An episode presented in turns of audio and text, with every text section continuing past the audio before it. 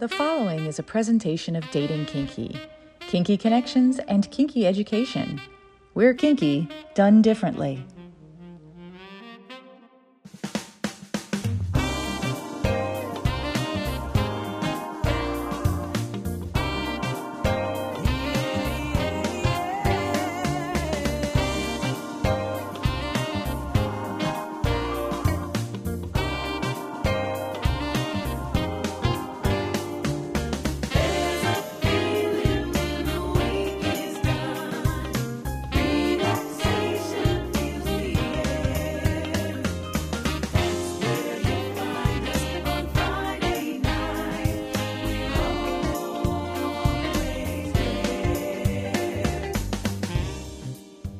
What women and other wonderful humans want.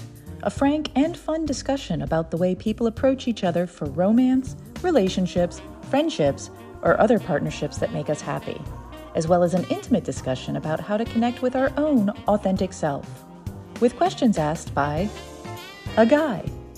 And now, here is your host, John, or as we call him around here, Hi There Catsuit. Hello there, Nookie, and welcome to a very special video edition of What Women and Other Wonderful Humans Want, coming to you direct from the Bardot Studio in Minneapolis, Minnesota. And today it's a very special edition to end up season number two as we go video with Sybil, star of the Jean Bardot Show, of course with the one and only Jean Bardot, and yeah, there's Tilda too. But we're going to be talking to Sybil today on What Women and Other Wonderful Humans Want. And as always, we start with the first five, five questions about firsts for the amazing Sybil. First time you ever saw yourself in the mirror as Sybil? Uh, it was it was the late eighties. Uh, Halloween, I had wanted to experiment uh, in playing, being feminine and mm. so forth for a long time. Uh, I had a combination of three girls help me out to t- take me shopping, to, to buy a few necessities that I needed. Others loaned me clothes, and another one did makeup for me. So it was mm. kind of a group effort, and they were all excited to do it for me, which was great because if I didn't have their support, I don't know that I would have had the guts mm-hmm. to do it. Was there a journey that led up to that point? The journey, I mean, I, as a as a youngster going through puberty, I saw things that really um, intrigued me, mm-hmm. and I saw things on on H B O. Their their burlesque shows where the pretty girls would go out there and take off their their clothes and their and, and display their pretty lingerie, their vintage lingerie, and I wanted to feel what it was like to do that. And so I kind of raided Mom's wardrobe a little bit. And she had this one item that I just treasured, and I probably ruined it. but but I don't think she ever wore it. It was a black long line bra, and it was, just looked so forbidden because nobody wore that that I saw. You know, none of the none of the girls, none of my mom, or there that I could tell anyone else. And that was that was one of my inspirations, I guess, was, you know, going through those drawers and, mm-hmm. and seeing what could be. I had a similar situation, and we'll talk about that in a little bit later. First time Sybil ever walked into a dungeon, and what was your feeling? Oh, geez. Uh, it would have been, that was a good twenty-five years ago. I was uh, just dating my wife-to-be at the time, and she was super supportive. Mm. And we met some a couple through the, you know, back page of a of a local, you know, rag, and met them um, and told them, you know, what we were into. And it was mostly me. The the wife came along for the ride. She wanted to see what this B D S M and Sybil thing was all about. Mm-hmm. And they took us to their little dungeon, which was uh, a bottom floor, you know, basement area in their mm-hmm. home. And I was just stunned. It was like kind of like walking into this. It was a little smaller, but, you know, there was a cage, there were cuffs, there were, there were, you know, whips, paddles, and so forth. And I was just kind of blown away. And uh, and that first experience was was uh, was amazing. I mean, they pushed me really hard, probably more than I was ready to be pushed. But uh, but that was my first first time. Let's take it back a little bit. First time you ever imagined being in a place like that. Was there a definitive moment or an image or something that made you go, I want to try that? Yeah, absolutely. Uh, as a as a teenager, I would sneak into the adult bookstores and and buy the you know the Harmony Bondage magazines, and the, there, there were a number there were a number of different publishers out there who would who would uh, uh, capture girls in various states of distress and in dungeon-like scenes, and and uh, yeah, that's that was kind of my my entry point there to, to start forming those thoughts. It might be that exact moment, but I'm going to ask anyway. First time you ever realized you weren't alone in what you enjoyed seeing and wanted to experience? The first time that I felt like I had company was was probably uh, when I looked through the back pages of some of those magazines and saw that there were contact ads and that there were people doing this, apparently, in different places. And I would write them and say, here's who I am, this is what I'm thinking, and that's that's how it all began, was was right there. And I started to get that feeling like, I've got support. There's others mm-hmm. like me, thank God. I loved the Harmony magazines. I bought so many of them, and the videos. I think uh, Simone Devon might have been my favorite model. Of course, Darla Crane was amazing. Who was your first favorite Harmony model? I lusted after Jay Edwards' uh, Whitney Prescott. Mm-hmm. Uh, Jewel Marceau was one of my favorites. Former guest on our show. Yes, of course. uh, Darla Crane. Uh, those those were a few of, of the of the bondage models back then that I really craved to see more and more of. First time you met Jean Bardot.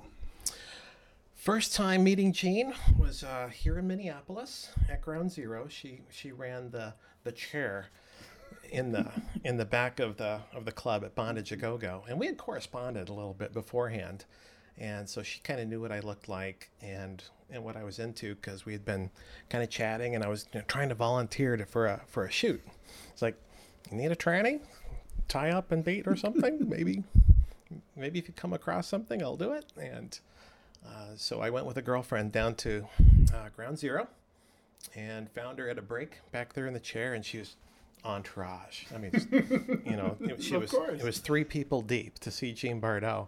But we waited our turn, and the moment she made eye contact with me, she lit up and just, hi, you know, and it was um, very confidence inspiring. I she's so she was so warm from the very beginning, and she's she's one of those people who gives, and you know she'll give you a chance to to get to know her a little bit, and that's what I've always loved about Jean. She gives, and so good like that to everybody that follows her, mm-hmm. and and uh, and pays attention to her her uh, her Twitter, her her her Jean Bardot show, whatever it may be. Right? She's she's such a giving, wonderful person. I can never get over her kindness and the joy that I have every time I see her. First time you ever realized, yes, I'm Sybil. I was, I'm Sybil. There, there was a moment, uh, I was still in college, and it was probably maybe the second or third time that I ever went out in public. And I went out, uh, and it was it was a gay bar, and it was the only gay bar in this in this small town. Um, and I felt accepted from the moment that I walked in. There was happiness. I didn't feel the the judgmental stares that you would typically get in a bar, and those kinds of things. And at that moment, I felt like, you know what? I've arrived. This mm-hmm. is this is who I am, and it's okay. I feel accepted here, and. It was, uh, it was a moment. When we come back on What Women and Other Wonderful Humans Want from the Bardot Studio, we're, of course, presented by Dating Kinky. We're going to talk to Sybil about how this person helped this person understand a little bit more who they are when we come back. From The Bold and the Beautiful to Boy Meets World to liberating herself from Hollywood. Maitland Ward has an incredible story, and she shares it with us. When I was trying to be nice and fit in that box, less people noticed me or gave me respect, especially like after my fame on the shows and everything, like later years, middle years, I guess. um, but then when I like on social media, and I really have social media and my fans and the press to uh, thank, because they gave me a platform to express who I was and to do stuff I wanted to do. And once I started to be really authentic about myself and to be honest about who I was and just have fun and be be who I am, that's when people really started to respond. And I think that's a lesson that everybody can really learn in life and anything. I think people really respond to authenticity, and that's a powerful energy to have. Maitland Ward on the premiere of season three of What Women and Other Wonderful Humans Want, Tuesday, September twentieth. Why is it always in segment two that I end up in a chair that my legs are spread apart? Well, you know. It's a good thing, I think, though. Sometimes you're lucky.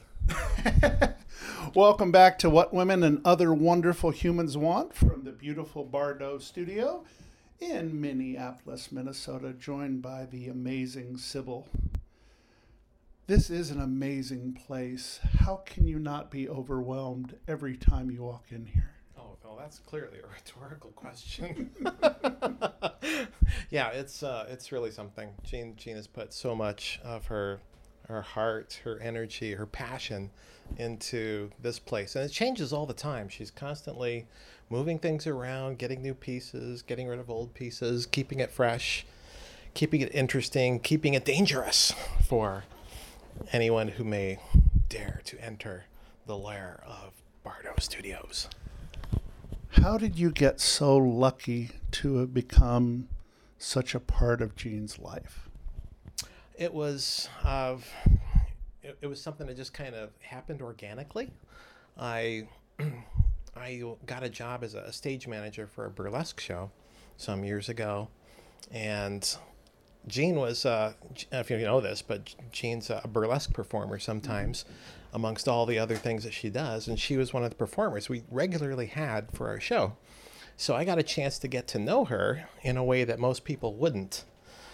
So she would come in and I would say, okay, you're you're on here and what do you need? And she could see that I was at least basically organized or somewhat mm-hmm. organized, and that I had some skills with, you know, logistics and those kinds of things.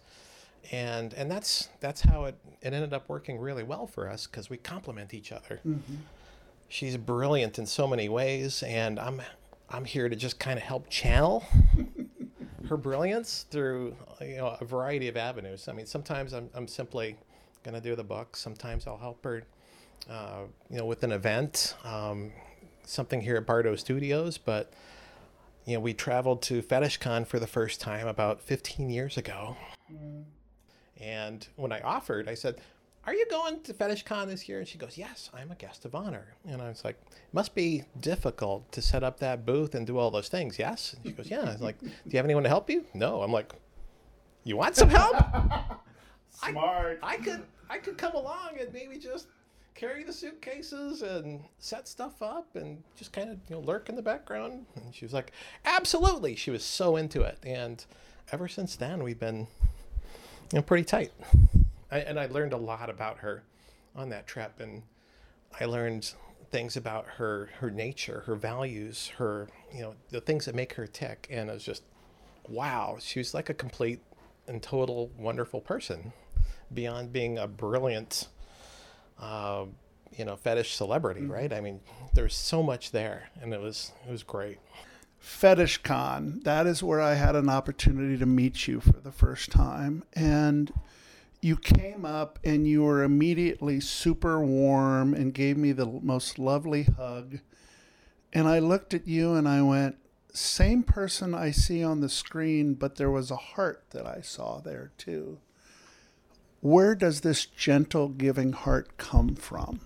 I, I think, I think if uh, you were to ask Jean, she would say, I'm a I'm a trusting person, maybe even to the point of being a little bit naive, too a lot, very willing to put myself out there and, you know, give someone a chance and, and see what comes back to me. And that's I guess that's kind of the way I've always been. So on the show,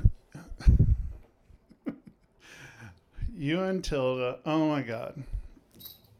The chemistry between the two of you, I can't tell if you dislike each other, if you love each other, if you're, I can't tell what the two of you are because it's so unpredictable. Yeah, she's she's definitely my sister from another mister, and and we relate kind of like that too, right? We have our we have our our little uh, fights, we have our little uh, love sessions, we have we have everything, right? So we uh, we we poke at each other, and it's we test each other, and it's and it's all for fun.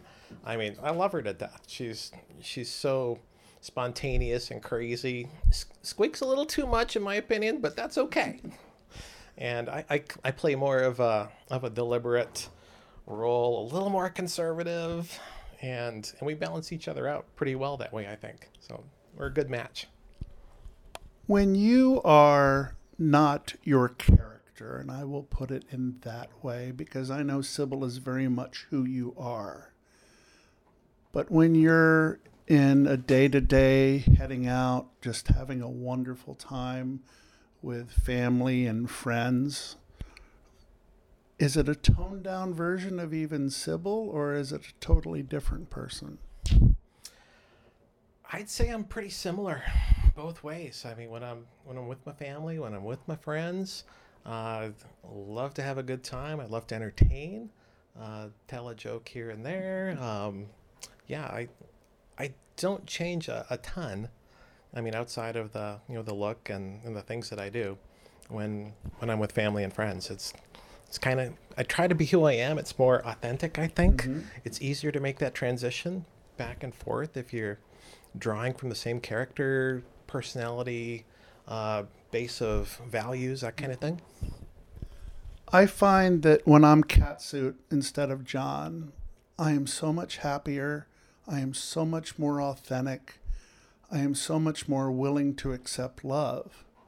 But when the catsuit comes off or the mindset comes off, it becomes difficult for me. You ever feel the same way?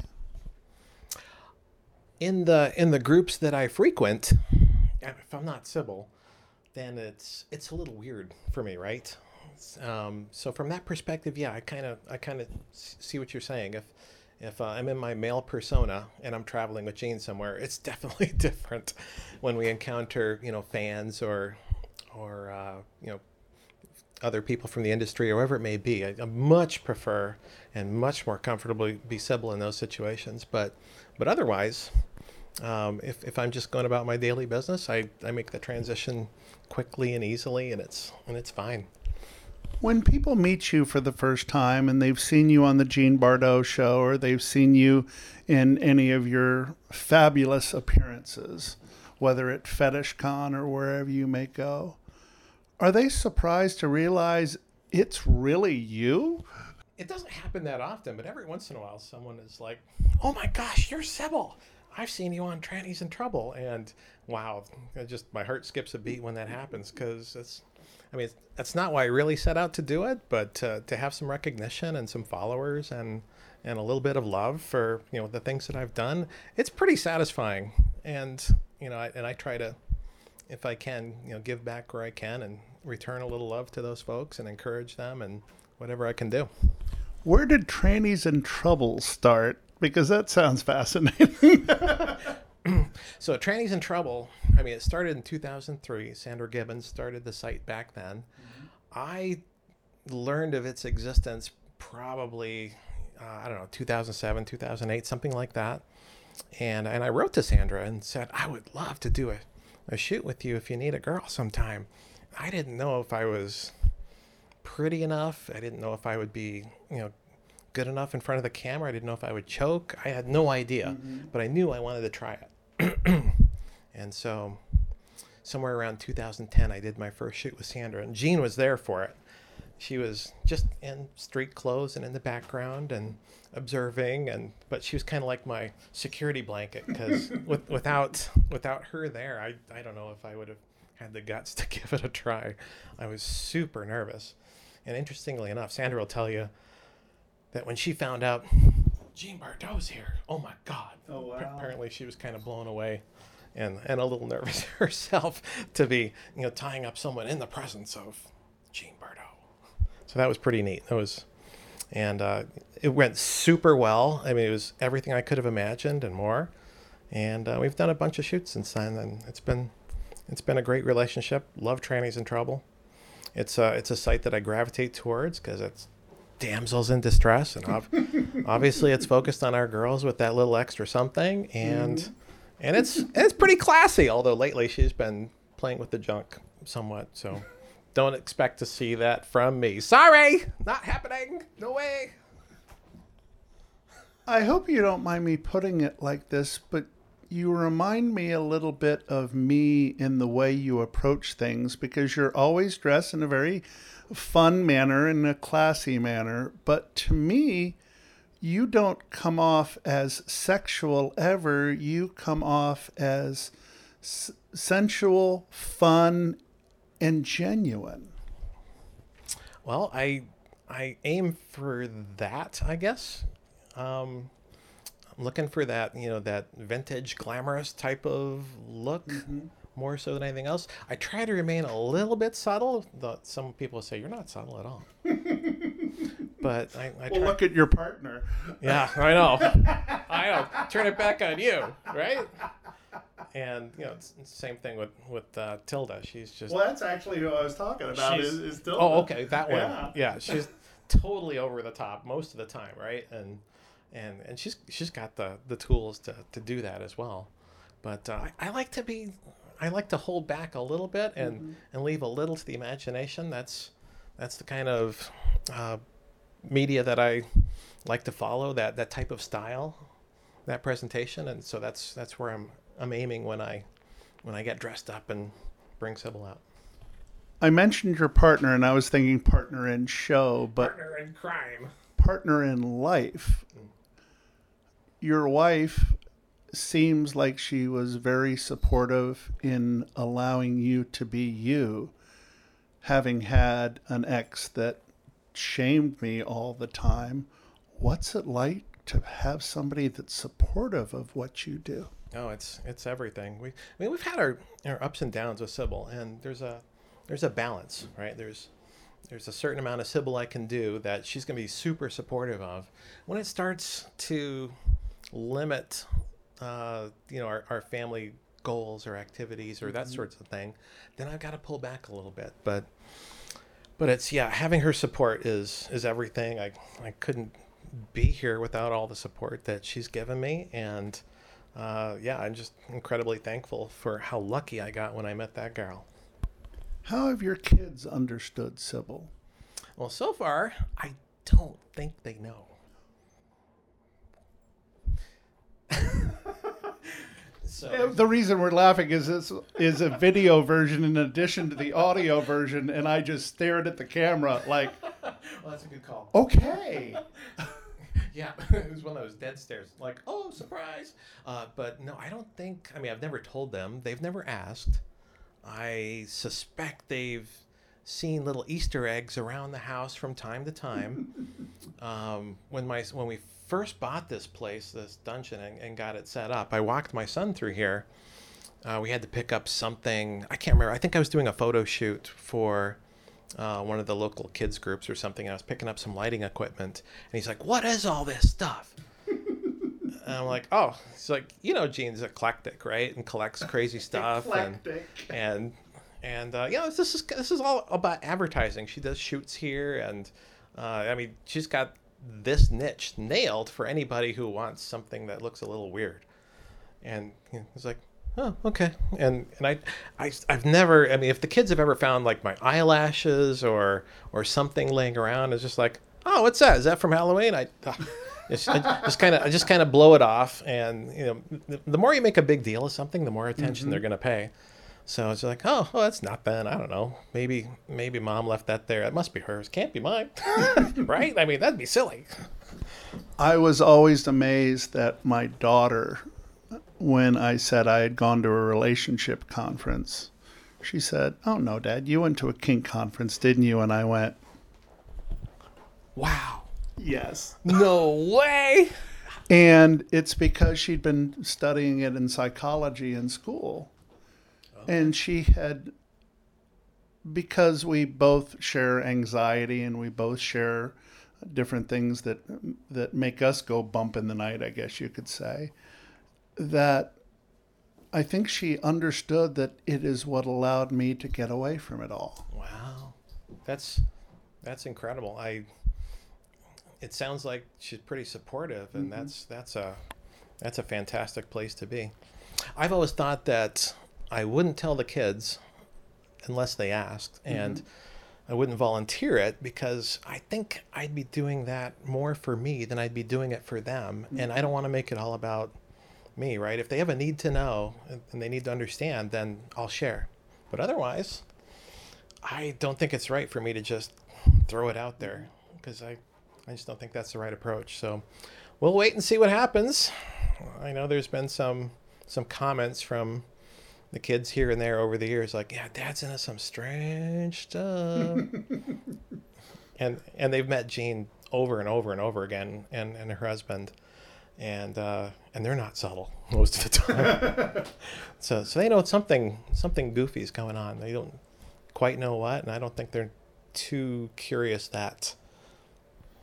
What is the boundary between the times when you're comfortable sharing Sybil with somebody and you're not? If again, if I'm gonna if I'm gonna share Sybil, I, I think it's it's something that either they need to know or they want to know, and and I've got to feel confident that that uh, the information is safe. I. There was a time when I was deathly afraid of the idea that someone could figure out who Sybil really is.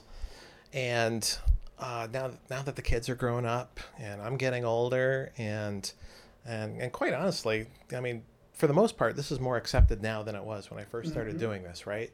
So, and, and I don't have nearly as many, many fucks to give as I used to. So um, I'm coming closer and closer to the point where if it comes out, then mm-hmm. then it's fine, and so uh, so I so I have some to protect.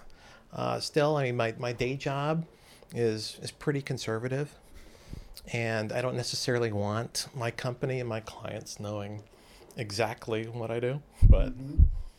but uh, yeah, that that's kind of where I draw the line. Is what are the chances that this could lead to something really negative for me or my family or my friends or my job or whatever it may be, um, and, and then what's the what's the best case scenario? What do I stand to gain from this? And there's got to be something to gain. Otherwise, why do it? It's got to be significant. So that's that's kind of how I decide if I'm going to share or not. You mentioned that it's a lot easier now than it used to be, especially when it comes to acceptance from the public. I know we're not all the way there yet, but explain to those who don't understand what it's like, what you've had to go through to get to this point where you're not scared, or are you still scared every now and then? Well, every once in a while, I'm definitely, definitely scared. There are people that, if they found out, it'd be it would change our relationship, mm-hmm. right? So there's there, there's some scare left in that idea that some people are going to treat me differently, for sure, in a in a bad way. Some people are going to treat me differently in a great way. Um, I discovered that early on, that as people found out, there were different reactions. There were some good and there were some bad. Mm-hmm. And um, I would say more of my experiences, you know, twenty, thirty years ago, were more negative than they are now. For sure, the the last...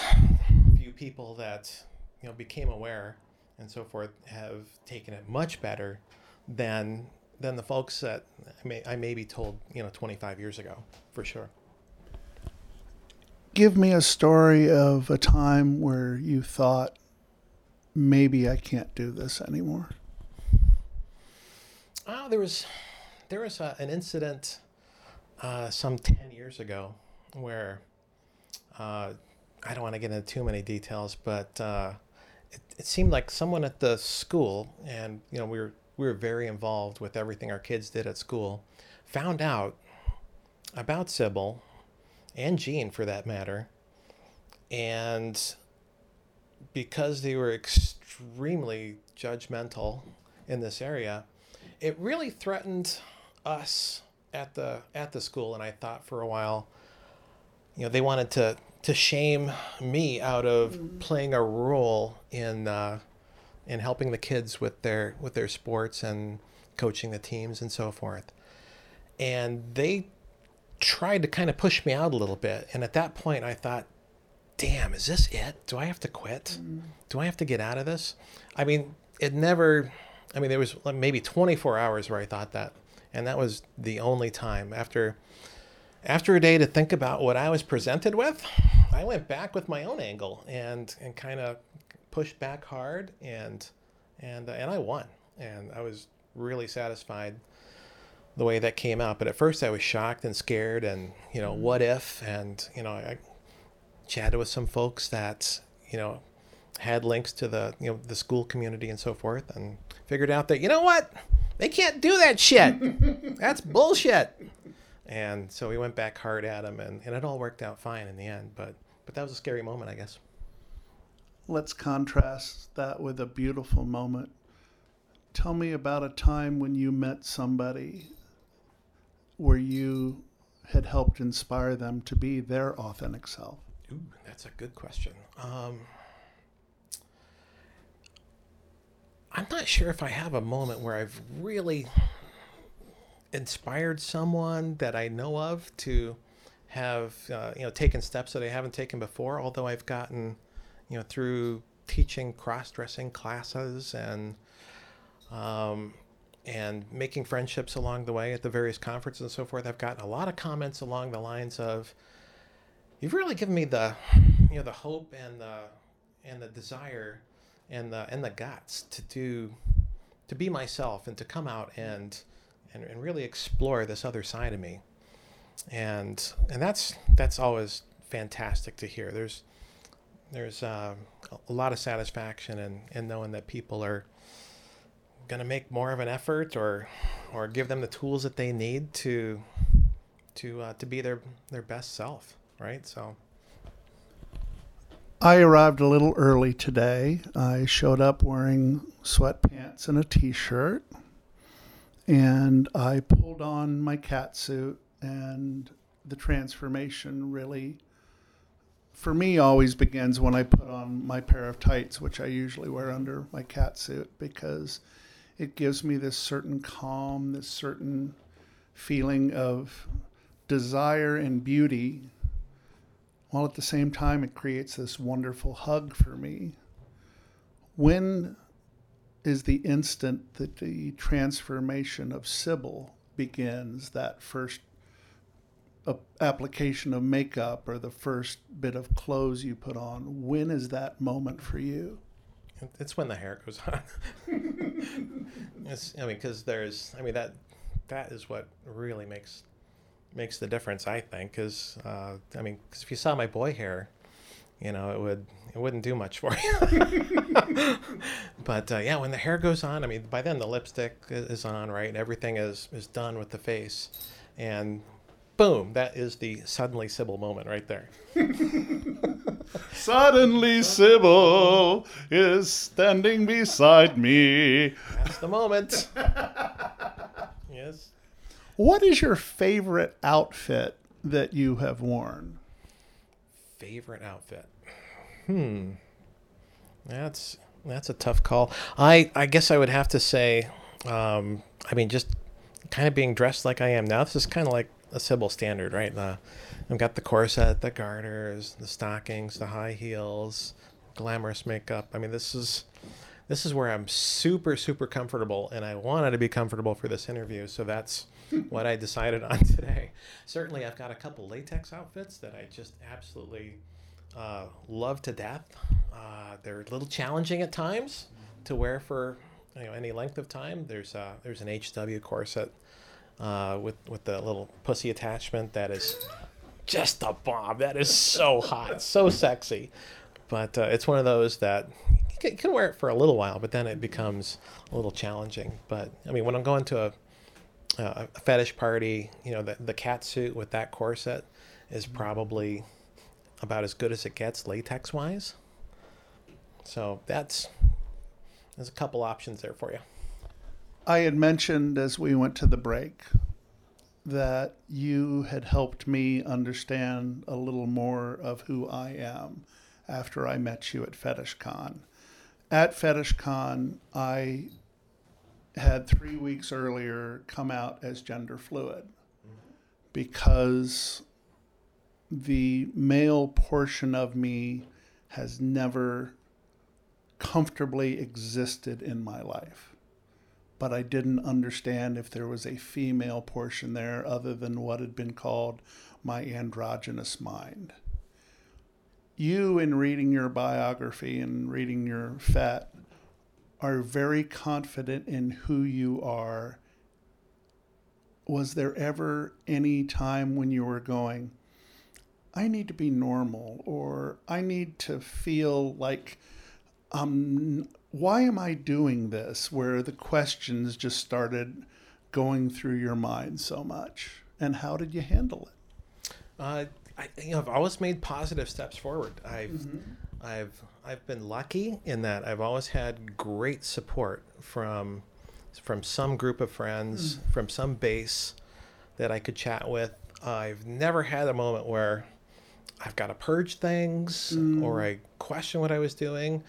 If, uh, you know, I read all that I could, I, I joined groups as much as I could to support what I wanted to do. And I've, I've honestly never had a moment where I thought, no, I got to pull back, or, or this isn't working, or I can't do this. I've just, it's just never happened. I've always made continual forward progress, baby steps, and, uh, and looked for that support along the way. And I've always, I've been, I guess I've been super lucky in that I've been able to find that. So yeah, I've, I've uh, always had that that trend headed in, in the positive direction. It's hard for me to imagine that because of personally just the struggles that I've had back and forth. And I'm so, so happy for you because that means that you've always had love around you that wants you to be your authentic self. It's, it's absolutely true. I... I've always had support of of some excellent friend, and I was only five years into this when I met my wife-to-be, and and she was supportive from the beginning and, and has never wavered in that. And she, she knew what she was signing up for. Two weeks into dating, I'm like, okay, there's stuff you need to know, and uh, and I laid it all out for her, and she says, show me this person. And at that point, I wasn't named yet, even. Mm-hmm. And so I, I had some names I was toying with, and she says, what's your name? And I'm like, I don't really have one. And she goes, well, well then you're Sybil. Oh. Just like that. I mean, it was like knee jerk, you're Sybil. And I'm like, really? Okay.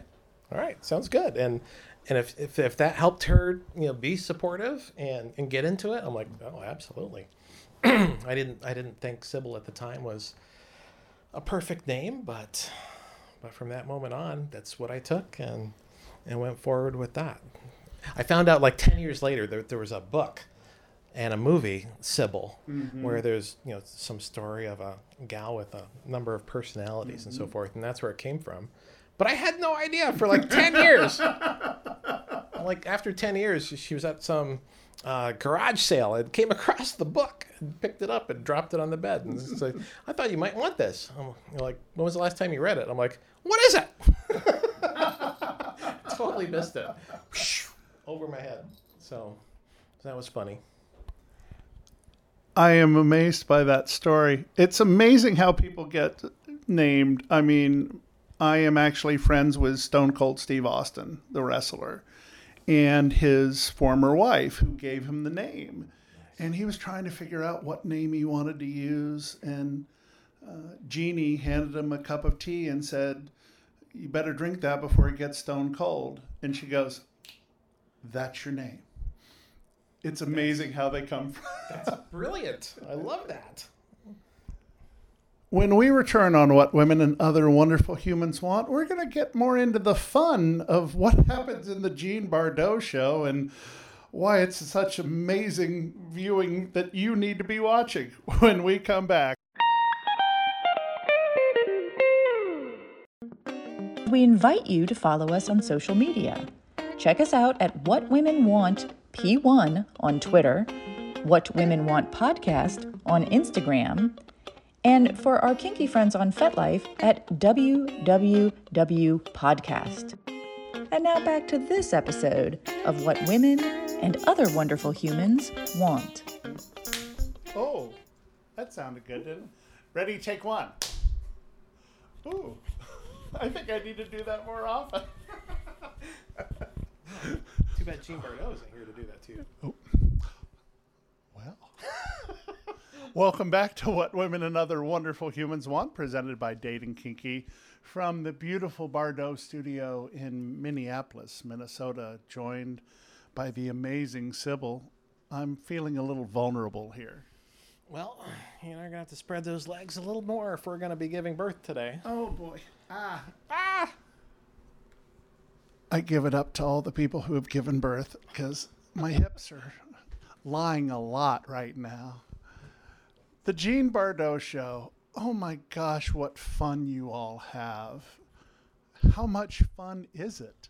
Uh, it's it's a ton of fun. I mean, we obviously we get along great when we're not, you know, actually doing the show. And it gives us that creative outlet to really be ourselves and, and show off that those those crazy little friendships that we have and and uh, and our our love of the kinks that we pursue and and gravitate towards all the time. So yeah, it's it's it's a ton of fun.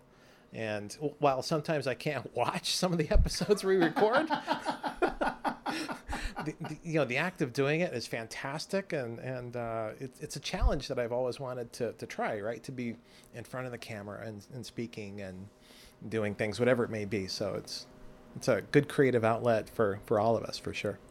Why is it hard for you to watch? That's that sounds kind of interesting. Well, I I have this image of myself that I keep in my head, and sometimes when you go to the you know when you take a hundred pictures, there's probably I don't know I'll, I'll find five or ten that I really mm-hmm. like, and the others I'm like, oh really? Do I look like that? And sometimes I don't want to know. So I get in front of the camera and we do our Jean Bardot Show stuff. And I'm like, gosh, I hope that was good. And then sometimes I don't want to know if it was exactly what I thought it was because I'm in my head. It was great. It was perfect. I loved that. But when I watch it, I'm not sure if I'm going to feel the same way. So sometimes I cringe a little bit like, oh, I looked like that. I didn't want to know. So that's where that comes from. When you all do a kink of the week, obviously, it's so much fun to try new things, but I have to know, are there sometimes you don't want the things taken off? Oh, absolutely. There was, when I got zipped up into the body bag a few weeks ago, I was like, someone get the Hitachi. Let's go. We're not done here, people. So, yeah, uh, certainly there's uh, a lot of situations where I would like to see things escalate a little bit more, but... may not be appropriate for the audience necessarily. For the ubage of the tubage. Uh, bondage bags. I actually have gotten to endure those a couple of times. Mm-hmm. Describe the feeling of being in one for you. Uh, it's kind of like a, a full body hug. Mm-hmm. I feel loved, you know, just like I'm ensconced in this leather or latex bag, whatever it may be, and I'm giving up control to somebody that uh where I've got a bond, right? I've got this a bond of trust. And I mean, what's more important in a relationship than trust? And mm-hmm. and that's it's a really good, comfortable feeling for me, at least. So that's where I like to be. Speaking of where you'd like to be, or where any of us would be lucky enough to be, what it is it like to be under the control of Jean Bardot? It's pretty dreamy. I, I just love those opportunities that I get to to have her completely in charge of everything that I feel, see, smell, breathe, it's uh, it's pretty intoxicating. And um, and, and and Jean's just so so good at what she does. She's so creative. I mean, she's she's forgotten more about uh, kink and, and treating people in a kinky way that than I'll ever know. So it's uh, it's a real treat, to say the least. Is there anything special that you enjoy more than other things? Yes, it, it's it's the second camera angle. The second camera. It, it's the literally the handheld camera. Where have you been, where have you been hiding that thing? I, Was that pointed down here somewhere? It, I, I had it down here, and I had it moving around. So no penis shots. No penis shots, I right. promise, because we're on YouTube for this one as well. All right, just checking. Anyway, things that you really enjoy. Oh, uh, well, I, once I get dressed up, I mean, for sure, my favorite thing is is rope bondage. I love to be tied up in a way that I can struggle all I want, not be able to get out, while at the same time, um, you know, I'm not hurting myself and, and causing any, any major damage. And uh, sometimes left alone, sometimes paid attention to, teased, tickled, whatever it may be. Uh, those those are my favorites. And if and if a little percussive this or that happens with a paddle or, or spanking, then you know that's that can be pretty good too. Um, I'm not always a huge fan mm-hmm. of the of the S M part, but at the same time, you know, taking a paddling, being tied down for a paddling, that's that kind of justifies the bondage, right? I mean, mm-hmm. we had to tie you down because we because you were going to run away from me if I paddled you. So so that that makes a, a good match too. We talked about your genesis and your origin for Sybil, but we never talked about the genesis or origin from your B D S M world. Where did that start? Was there an image or a T V show other than the Harmony magazines that we talked about? I didn't know I liked it until I tried it, honestly. Really? Yeah, I didn't I didn't have any gravitation towards a good spanking or paddling. Pain was pain as far as I was concerned. And mm-hmm. uh, the first real mistress that I ever had was a, a gal here in town, and and she was really into that part of it. That was her her specialty, uh, single tail whips and Ooh. and very you know extreme types of of uh, of S and M. And she took me under her wing, taught me all kinds of things, gave me a lot of experiences, and and the way she would approach it really sold me. Uh, she was always of a Uh, the nature of, let's give this a try. Mm-hmm. And uh, and by the time I started getting into something, she'd pull back and say, that's enough for today. And I'd actually be more along the lines of, no, keep going. I understand that very well. And she's like, well, that's that's how I keep my customers. You know, I leave them wanting more. And they always come back. And customers was a joke. She wasn't a pro by any mm-hmm. means. It was it was just merely a, you know, when I play with people, this is my approach. And And man, she set the hook hard. So that was great. And uh, that's, so I, I tried all kinds of things.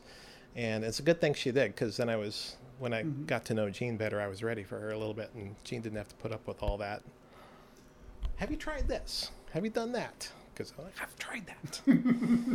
I hate it, but do it anyway.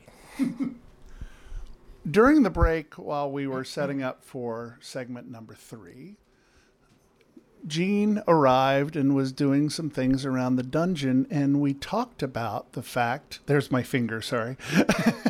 We talked about the fact that this profession is one that takes so much that nobody sees.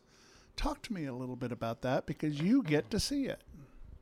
I'm astounded at how much time and effort and energy goes into everything around a session with the client. Mm-hmm. And Jean slaves away for hours before and after a session, because she may go through five, six different um, outfits or scenes or sets of toys, and they all have to be cleaned a certain way to be safe and ready for the next client. Um, and then there's the place itself that needs maintenance. And I mean, the things that go into uh, being a pro dom, I just can't imagine there are too many pro doms out there that have that kind of dedication, that that put the effort needed into being this mm-hmm. this safe, this this fun and interesting, right? I mean, there's so much behind it. So when you you think, oh, well, they're, that person's charging this much for an hour or two hours, whatever it may be. Well, by the hour, it's really a lot mm-hmm. less that that your pro dom is getting paid when you think about all everything that goes into, you know, preparing and and tearing down, and, you know, even the taking notes, right? Mm-hmm. And talking to them about what they want. There's just a lot more there than you think about that goes into it. And I just, I just hope that, you know, the clients out there realize that, mm-hmm. that uh, it's not, you're not, they're not getting railroaded here. There's, mm-hmm. there's a lot of work that goes into it they don't see. Well, one thing I've noticed, because I don't think you're a dom type, but you seem to be getting further and further back every time I ask you a question, and I'm almost wondering what you're up to back there. Yeah, I'm, I uh, I'm not much of a of a switch, and there there there, there are times where I'll, I'll take a top role for fun, or if or if I'm instructed by mm-hmm. a certain uh, celebrity mistress to say to go do that, Sybil. Spank that person, tie them down. Then I'm like, well, I'm under orders. I have no choice. But uh, but no, I generally uh, don't play in the in the top space a whole lot, mm-hmm.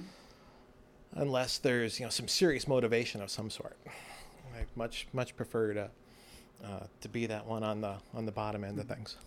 People ask me when we're about to play what I identify as sometimes, and I say damsel. I mean, that always defines the fact that I want to be stuck in a moment I can't get out of. I want to feel totally controlled and that something could happen that I may not expect. How do you identify when you have your most wonderful scenes? You just kind of nailed it for me, too. I mean, that's that's perfect. You stole my thunder. I mean, the idea that, okay, I'm helpless now, and what could happen next? Will uh, will she come back?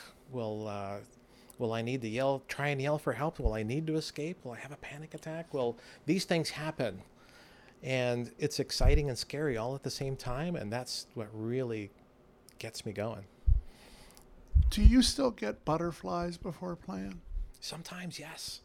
Sometimes, yes. Like there is, there was a an opportunity I had to get tied up here uh, a few weeks back, and and I I asked Jean, hey, could we could we do this? Could we do that?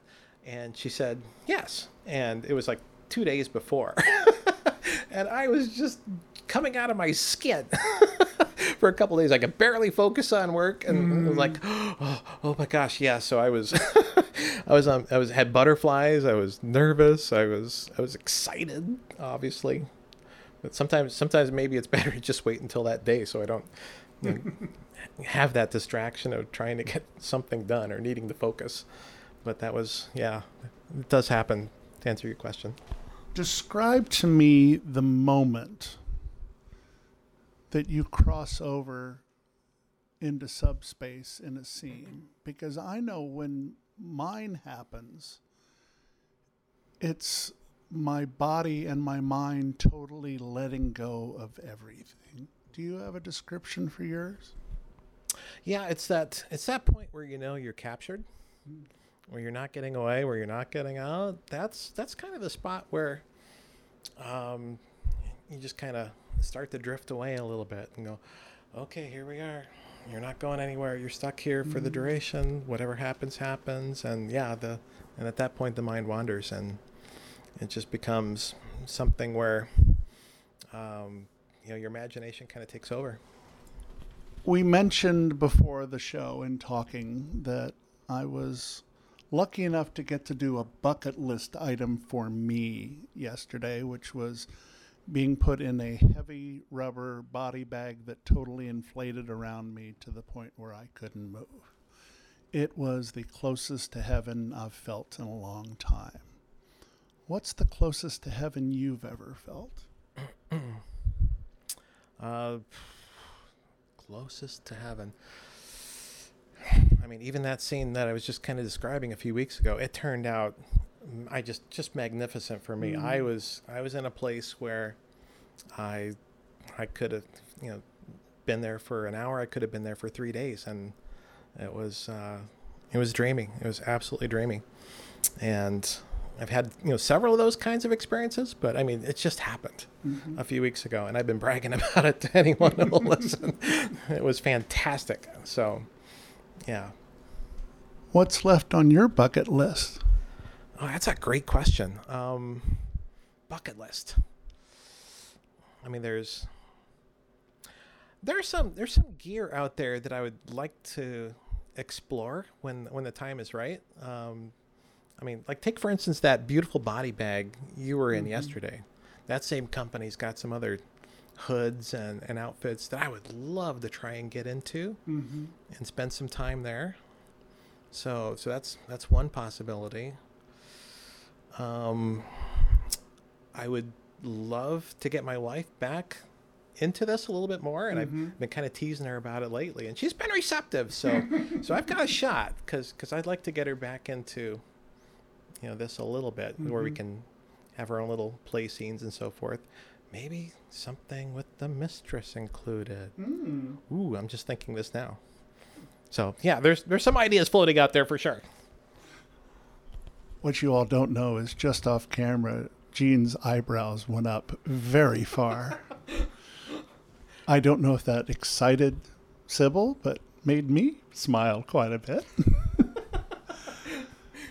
I have totally enjoyed talking to you and getting to know you, and you are such a sweetheart, such an amazing human, and I could have never imagined getting to meet somebody like you decades ago and feeling like I feel so close like I do with you. Uh, you are somebody who's an inspiration. I said that to Jean when we were at FetishCon, that you live this beautiful life and you're not scared. And that's where I'd like to be. And uh, although I try not to make this podcast about myself, I have been absolutely blessed to meet people that inspire me every day. And you're one of those. Well, I mean, back at you, Catsuit. You are doing the community an, an amazing service by providing these insights to all these amazingly talented, experienced people in this in this arena. And you can't help but love the things that you're hearing coming out of this podcast. And I'm just humbled to be part of it. Oh, my gosh. I mean, the, the laundry list of names. My heroes are out there. You know, I mean, the people that I, you know, look up to in... in such a way to be to be part of this show. Gosh, that's that's really freaking cool, and I thank you tons, and for everything you've done for everybody, the community, for me, and I look forward to where we go next.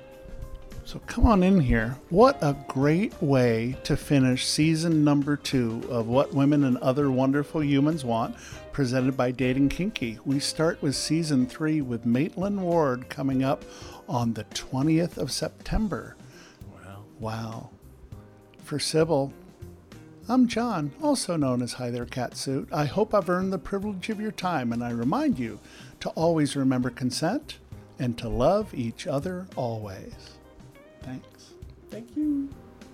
What Women and Other Wonderful Humans Want connects with you. We invite you to follow us on social media. Check us out at What Women Want P one on Twitter, What Women Want Podcast on Instagram, and for our kinky friends on FetLife at W W W Podcast. This has been a presentation of Dating Kinky. Kinky done differently.